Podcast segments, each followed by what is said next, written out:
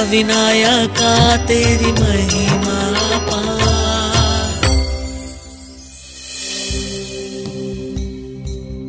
भगवान गणेश का मंदिर, जिसे गिरजात्मज के नाम से जाना जाता है, महाराष्ट्र के पुणे ज़िले में लेनियाद्री पहाड़ियों में स्थित है।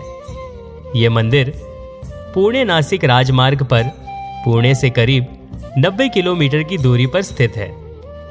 भगवान गिरजात्मज मंदिर पहली शताब्दी ईसवी पूर्व का है। गुफा के प्रवेश द्वार तक पहुँचने के लिए करीब 300 सीढ़ियाँ चढ़नी पड़ती है। गिरजात्मज का नाम अद्वितीय है और इसकी व्याख्या दो तरह से की जा सकती है।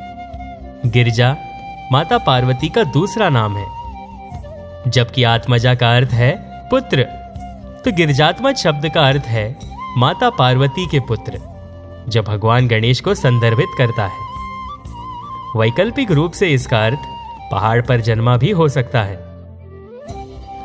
मंदिर की किवंदती विवादास्पद है और इस विश्वास पर आधारित है कि भगवान गणेश सर्वोच्च शक्ति है।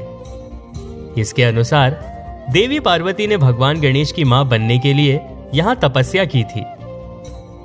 प्रसन्न होकर भगवान गणेश ने उनकी इच्छा पूरी की और कहा कि वे उनके पुत्र के रूप में जन्म लेंगे। अंततः भाद्रपद शुद्ध चतुर्थी के दिन देवी ने अपने शरीर की मिट्टी से भगवान गणेश की एक मूर्ति बनाई। भगवान गणेश ने मूर्ति में अपना जीवन समाहित कर दिया और उन्हें गिरिजात्मज के नाम से जाना जाने लगा।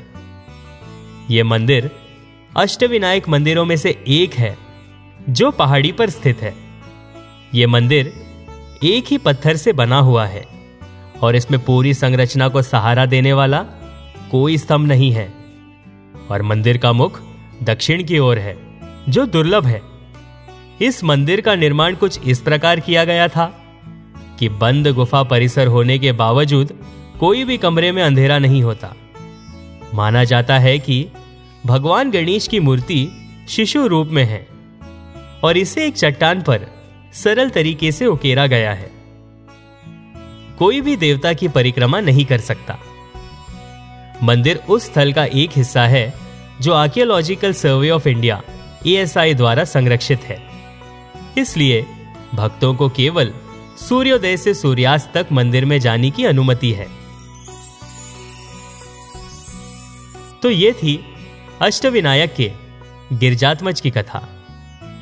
आप सुन रहे थे Ashtavinayak only on radio city Ashtavinayaka तेरी महिमा।